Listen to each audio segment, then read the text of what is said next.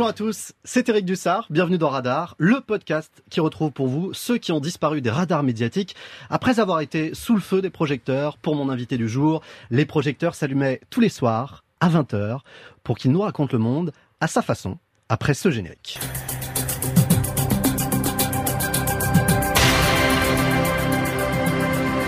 Bonjour Paul Amar. Bonjour Éric Dussart. vingt-six ans après votre dernier vingt heures sur France deux, ça vous fait quoi de réentendre ce générique ? Une émotion. C'était quoi les quelques secondes qui précédaient la prise d'antenne pendant le générique ? De l'angoisse, de l'exaltation, une forte concentration ? Adrénaline, très forte concentration, grand trac. Toujours ? Toujours, toujours, toujours. Même après des années et des années de, de, d'expérience et de présentation, grand trac, et c'est normal. Et il faut l'avoir, il faut avoir peur, voilà.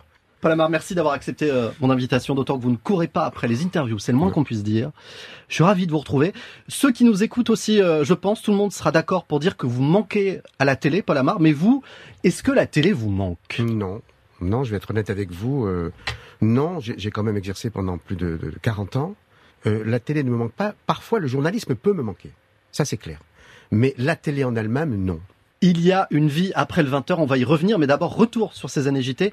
Est-ce que vous vous souvenez du sujet euh, avec lequel vous aviez ouvert votre premier vingt heures de France deux, c'était le douze septembre mille neuf cent quatre-vingt-douze ? Honnêtement, non. Alors écoutez, je l'ai retrouvé, et je dois dire que j'ai été très surpris par le choix de ce sujet d'ouverture pour votre premier J T, Paul Amar. Bonsoir, il se cache dans un palace de Paris, ses fans rôdent tout autour, mais il reste insaisissable. Michael Jackson, qui doit chanter demain à Vincennes, cultive le mystère, mais il nous fait une fleur. Son dernier clip, en exclusivité pour France deux, c'est un cadeau de bienvenue pour ce premier vingt heures que je présenterai désormais en alternance et avec plaisir, avec Bruno Masure. Ouvrir votre premier vingt heures sur un clip de Michael Jackson, je c'était... suis moi-même surpris. C'était votre choix ou une concession faite à l'audience que l'on doit faire sur ce genre non, de grand-messe ? Non, non, ça devait être mon choix. Non, non, alors pour le coup, j'avais évidemment un rédacteur en chef, euh, mais nous étions d'accord pour décider ensemble du choix des sujets. Donc euh, là, je vais complètement assumer, mais Michael Jackson, c'était une très grande star euh, à l'époque, qui intéressait le grand public, et euh, autant, euh, évidemment, j'ai un prisme politique, ça vous le savez, politique intérieure et politique étrangère, mais euh, je ne rechignais pas du tout à parler de Michael Jackson, comme je n'ai pas du tout rechigné, au contraire, immense bonheur, à présenter une émission artistique et culturelle pendant des années à Paris Première. Pas de chapelle, pas de snobisme. Surtout pas, surtout pas. Le sens du public.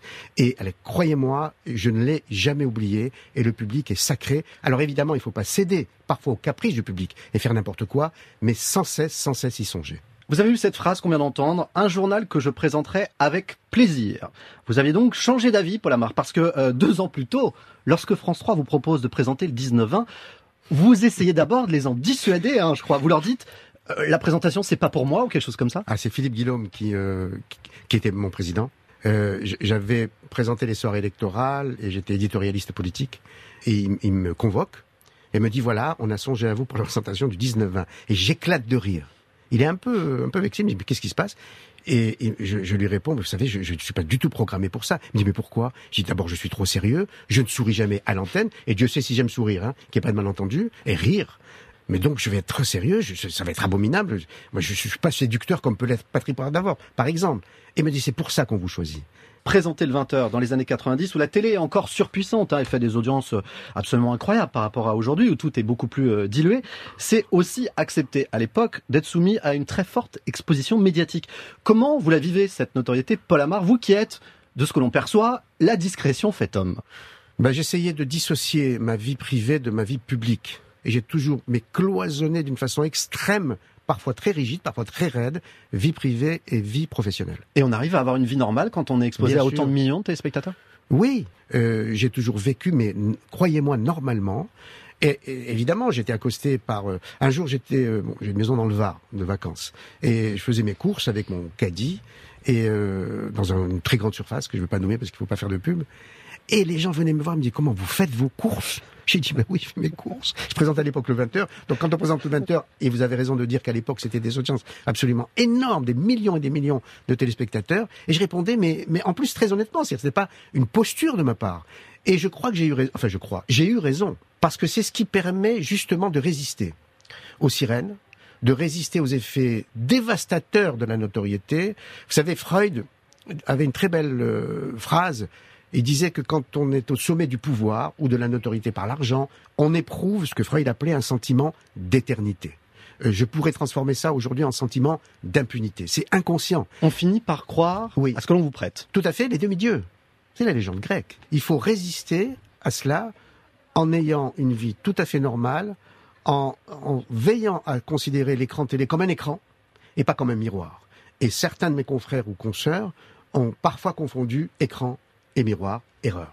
Donc vous, lorsque ça s'arrête, tout ça, tout ce côté, on va dire, mousse médiatique, notoriété, euh, pipolisation, pour dire les choses clairement, ça vous manque pas du tout, au mais, contraire. Mais pas du tout, je vais vous faire une confidence. Je quitte France deux dans les conditions que vous savez en quatre-vingt-quatorze. T F un m'accueille, donc Paris Première et T F un pendant quelques temps, et France deux me rappelle. Le jour où je quitte T F un, deux semaines plus tard, France deux me rappelle.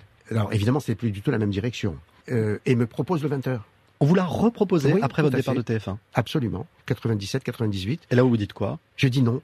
Je, je me souviens encore de la réaction de mon directeur, Pierre-Henri Ernstam, qui est un homme magnifique, une, une très belle personne, honnête homme. Il me dit, comment ça, tu refuses? Je dis, ben oui. Et il me dit, mais pourquoi? J'ai dit, trop forte pression, ça suffit, j'ai donné.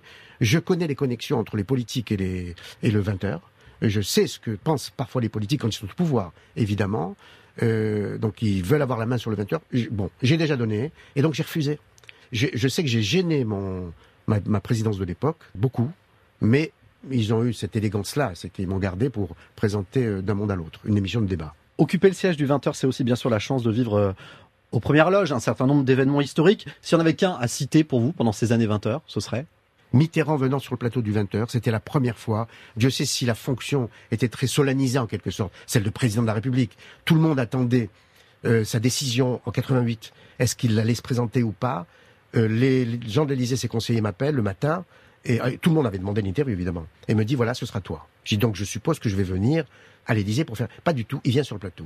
Et ça a été un très grand moment. Mitterrand, d'une violence absolument inouïe, contre moi d'ailleurs, il avait traité euh, Chirac de factieux, et on entendait fasciste hein, à l'époque, et il me traitait moi de porte-parole des factieux, enfin une, une, l'interview d'une très grande violence, mais c'était un grand moment. Une autre interview avec François Mitterrand, qu'on a retrouvée euh, celle-ci, interview incroyable, où vous aviez réussi à réunir en duplex Shimon Peres, le ministre israélien des Affaires étrangères, et Yasser Arafat, le tout sous l'œil de François Mitterrand, qui lui euh, était en plateau euh, avec vous. Bon, après, les dieux de la technique n'étaient pas forcément de votre côté ce soir-là. Monsieur Peres, vous allez rester avec nous, parce que je vous propose maintenant d'entrer en contact par le son seulement avec monsieur Yasser Arafat. Monsieur Arafat, comment vivez-vous cette histoire? Allô? Mis- Allô? Mister Arafat, I think you are listening us. Please, you can speak. On peut bien patienter quelques secondes. Les Israéliens et les Palestiniens ont patienté pendant près d'un demi-siècle pour arriver à cet instant. Quelle phrase, Paul Amar! Quel sens de la propos! On peut bien patienter quelques secondes. Et pourtant, je souhaitais, croyez-moi, et c'est, ce serait vraiment trop con. Que c'est... ça fonctionne pas. Et bien sûr. Ça a fonctionné sûr. Par la suite. Un très, très, très grand moment. Je ne dis pas de télévision, parce que là, pour le coup, très honnêtement, j'oublie la télévision. Complètement. J'ai un moment historique, tout simplement. D'ailleurs, votre toute première télé, Paul Amar, c'était justement un reportage au bout du monde, déjà, quand vous aviez suivi un, un enfant soldat de l'armée cambodgienne, un sujet stupéfiant lancé par Yves Mourousi. Nous sommes en mai dix-neuf cent soixante-treize. Et je voudrais que vous, téléspectateurs, et vous aussi, messieurs, vous regardiez avec attention le document que nous allons vous présenter, qui a été réalisé par notre bureau de l'O R T F à Phnom Penh et par Paul Amar. Il s'agit d'un document exceptionnel. Regardez. Mon commandant, qui lui a appris à tirer?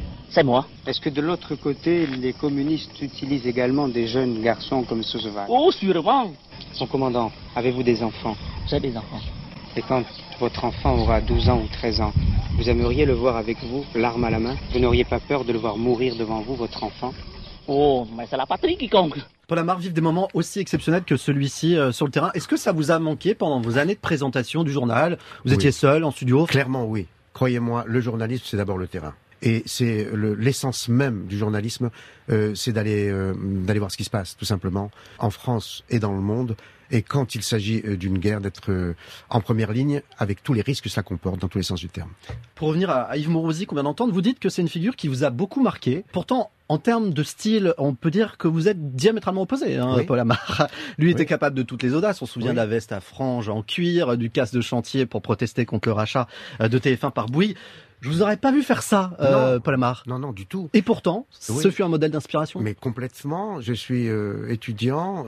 Euh, ils avaient décidé de me placer dans une radio. Et euh, Mourousi me remarque et me prend dans son équipe. Et il présentait alors le treize heures.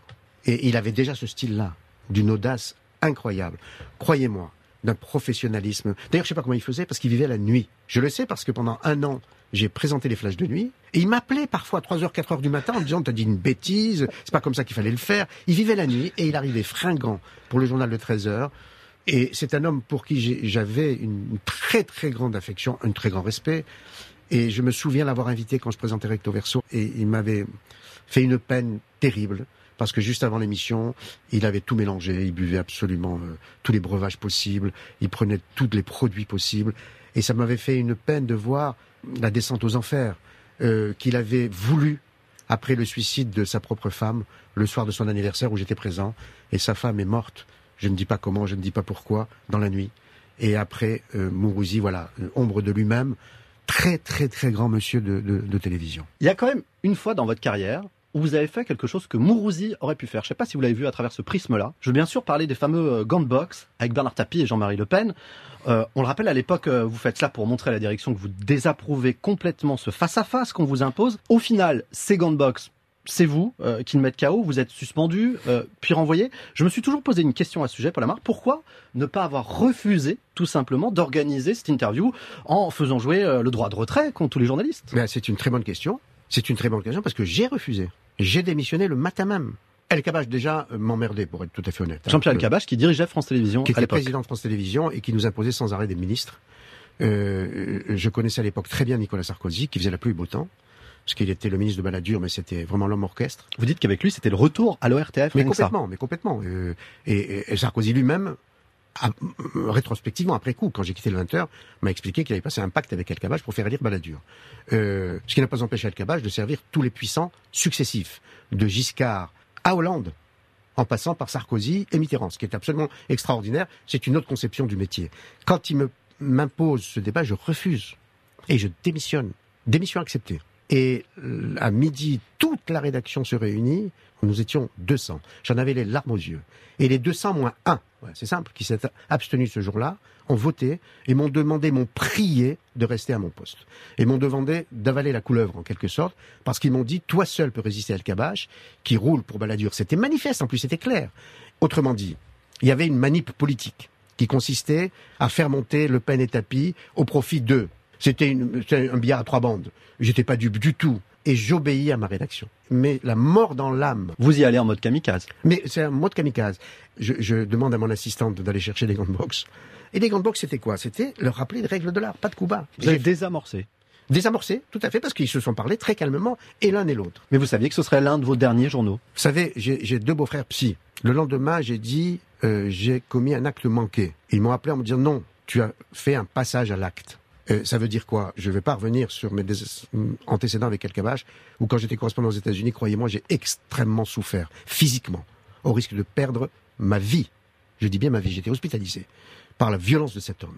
Euh, j'étais un jeune correspondant aux États-Unis, quand il est arrivé, on m'a demandé d'aider, et je l'avais tout organisé, il a été d'une violence absolument extrême.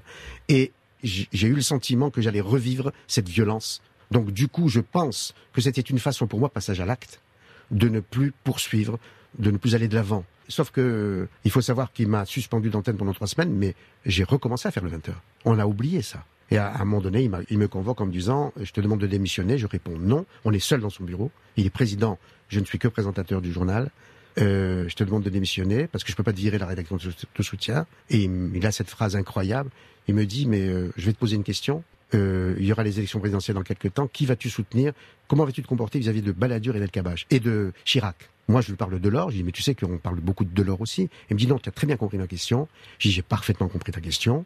Euh, je serai à égale distance de l'un et de l'autre au millimètre près. Et il me répond, je fais calculer des indemnités et je te vire. Et c'est comme ça que je suis parti. Donc, pas du tout sur les gants de boxe, mais sur la réponse à cette question. Il attendait évidemment que je lui dise, je vais soutenir Balladur, ce que je n'aurais jamais dit, comme je n'aurais jamais dit, je vais soutenir Chirac, comme je n'aurais jamais dit, je vais soutenir Delors ou quiconque, ou quiconque. Donc là, il ne l'a pas supporté, et c'est comme ça que je suis parti. Donc pas du tout sur les gants de boxe. Aujourd'hui, euh, ça ne vous aura pas échappé, Paul Amar, plus besoin de, de gants de boxe pour faire de l'info-spectacle à la télévision. Elle est partout, notamment sur certaines chaînes info qui enchaînent les débats polémiques. Quel regard vous portez sur cette montée en puissance du journalisme dit d'opinion, et est-ce que c'est encore du journalisme déjà ? Ça n'est plus de l'info, c'est, c'est du moi-je. C'est du moi-je revisité, c'est du moi-je pense que, c'est mon avis compte autant que le tien, c'est le café du commerce, tout simplement, où toutes les opinions se valent d'Angers. C'est comme ça qu'on aboutit au pugilisme, c'est comme ça qu'on aboutit au populisme, avec les conséquences politiques que ça peut avoir. Il y a évidemment une émission dont les audiences ne cessent de croître, c'est celle d'Éric Zemmour euh, sur CNews. Vous l'avez déjà vu ? Des extraits, mais euh, Éric Zemmour, c'est pas ma tasse de thé, voilà. Euh, même s'il dit parfois des vérités, il dit aussi des contre-vérités absolument énormes. Mais je pense que le problème sera résolu quand Éric Zemmour entrera, ce qu'il va faire, ce qu'il avait failli faire aux dernières élections d'ailleurs, entrera en politique. Je sais qu'il est en contact avec Marine Le Pen. Il voulait être numéro un de la liste d'extrême droite aux élections européennes, les dernières en date. Elle lui a proposé la, le poste de numéro trois, il a refusé, mais je pense qu'il va se, il va se présenter d'une façon ou d'une autre. Éric Zemmour va faire de la politique. Donc Éric Zemmour ne fera, ne fera plus partie du champ médiatique, mais du champ politique. I vingt-quatre News, c'est votre dernière expérience à la télé en deux mille dix-sept. Euh, aujourd'hui, vous faites quoi, Paul Amar ? Si je vous dis rien, je serai pas loin de la vérité. Je goûte à cette vie nouvelle. J'étais persuadé que j'allais m'embêter, pour ne pas dire autre mot, dès l'instant où je ne travaillerai plus, d'une façon intensive. Eh bien, pas du tout. J'anime des, des conférences, alors aujourd'hui c'est par Zoom. Ça me passionne, ça me repose. Et pourquoi ne pas revenir aux interviews de personnalités, ce que vous avez très bien fait pendant de nombreuses années sur Paris Première ? Ça vous tenterait pas, ça, de revenir aux interviews de personnalités ? Si on me le propose, avec, avec, avec un immense plaisir, mais j'ai, j'ai, j'ai, vous savez, il y a une sorte de pudeur en moi qui fait que je ne demande pas. Vous n'êtes pas de ceux qui toquent aux portes ? Je, je n'ai jamais fait de ma vie, voilà, c'est simple. Je, je, je n'y arrive pas, je ne sais pas faire ça. Mais je, pour répondre à votre question, si on me le propose, avec, avec grand bonheur, évidemment. Parce que c'est un exercice, et vous le faites d'ailleurs très très bien. Parce que le, du coup, le rythme est très très rapide et il y a un jeu de ping-pong qui est, qui est, qui est assez agréable à vivre avec vous. Mais c'est un exercice magnifique, donc euh, que moi j'adore. Quel était votre secret pour obtenir autant de naturel, de spontanéité de toutes ces personnalités pourtant rompues aux interviews télé ? C'est très juste. Vous savez, quand... Euh, alors, c'était pas le T G V à l'époque, mais ma famille habitait Lyon, moi j'étudiais à Paris. Et donc, je faisais les allers-retours Paris-Lyon. Et à l'époque, il y avait des compartiments. Et donc, il y avait des rencontres. Alors, quand on a vingt ans, on fait des rencontres, évidemment. On se dit énormément de choses quasiment intimes avec quelqu'un qu'on ne connaît pas. Mmh. Et puis, on se, on, on se voit plus, on décide de ne plus se voir, et on s'est dit des choses extrêmement intimes.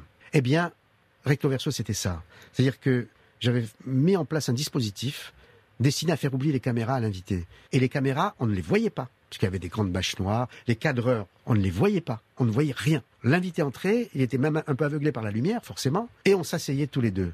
Et mon travail consistait à lui faire oublier les caméras. Mais du coup, pour être tout à fait honnête avec vous, au bout de dix minutes, moi aussi j'oubliais les caméras. Ce qui faisait qu'on avait ce dialogue-là comme dans un train. C'était plus de la télé. C'était plus de la télé. C'était une rencontre où on allait se dire des choses. Avec ce privilège de tout pouvoir se dire, car on sait que ce sera une rencontre unique. Donc on peut se confier à l'autre. Exactement. Et ce sont des invités que je ne voyais jamais avant. Donc forcément, il y avait une certaine fraîcheur, presque une virginité, parce qu'il y avait une vérité, évidemment, qui émergeait. Mais le souvenir que moi j'ai des émissions les plus difficiles, c'est Charlotte Gainsbourg. On est en direct. L'émission faisait cinquante-deux minutes. Au bout de quarante-cinq minutes, elle me dit « J'ai plus rien à vous dire. » Mais en même temps, ça m'a monté. Mais c'est extraordinaire. Bah oui, elle me dit, mais de sincérité. Elle était complètement affolée de l'idée de faire cette émission, ça, ça l'a angoissée. Et elle pensait avoir tout dit. Et moi, j'étais complètement affolé dans ma tête. Je me dis, mais qu'est-ce qu'on va se dire pendant sept minutes qui nous restent ? Et on, on a trouvé, évidemment, euh, Charlotte Gainsbourg, Bachung, Christophe, des gens qui n'aiment pas la télé, qui répugnent à paraître comme ça, ou qui répugnait à apparaître. Valérie Le Mercier n'est pas très à l'aise non plus dans cet exercice de l'interview, et tout. Qui réclame une bière sans alcool. Ah mais c'est magnifique. À mon nom, on calait tout, tous les deux, et elle a cette réponse, je me dis Paul, une tourtelle, c'était magnifique. Vous avez reçu à peu près tout ce que le showbiz français compte de stars, même en mille neuf cent quatre-vingt-seize, Mylène Farmer, pourtant extrêmement rare en interview. En plus, il s'agissait d'un entretien d'une heure. Et bien pour une fois, Mylène Farmer n'avait pas l'air désenchantée, pas du tout. Je pensais que vous n'alliez pas sourire pendant cette émission, et vous n'avez cessé de sourire, souvent en tout cas. Est-ce que le prochain album, ce serait une Mylène Farmer très souriante? Je ne sais pas, je ne peux même pas envisager le prochain album, donc vous n'aurez pas la réponse. Quant au, quant au sourire, c'est dans le fond assez spontané, vous êtes quelqu'un de charmant, donc j'ai envie de sourire. Vous êtes resté en contact avec elle depuis? Je vous allais la voir plusieurs fois, mais je vous ai dit que je dissociais vie privée et vie professionnelle. J'ai exercé pendant dix ans à Paris Première, où j'ai reçu énormément d'artistes. Mais pour autant, voilà, je n'ai pas confondu les deux vies. Paul Amar, merci d'avoir accepté de venir dans, dans Radar. C'était un vrai plaisir de vous recevoir. Merci. On vous dit à bientôt, que ce soit à la télé ou ailleurs. Merci beaucoup pour votre accueil. À bientôt. Au revoir. Merci d'avoir écouté cet épisode de Radar. Retrouvez ce podcast sur l'application R T L et sur toutes vos plateformes favorites.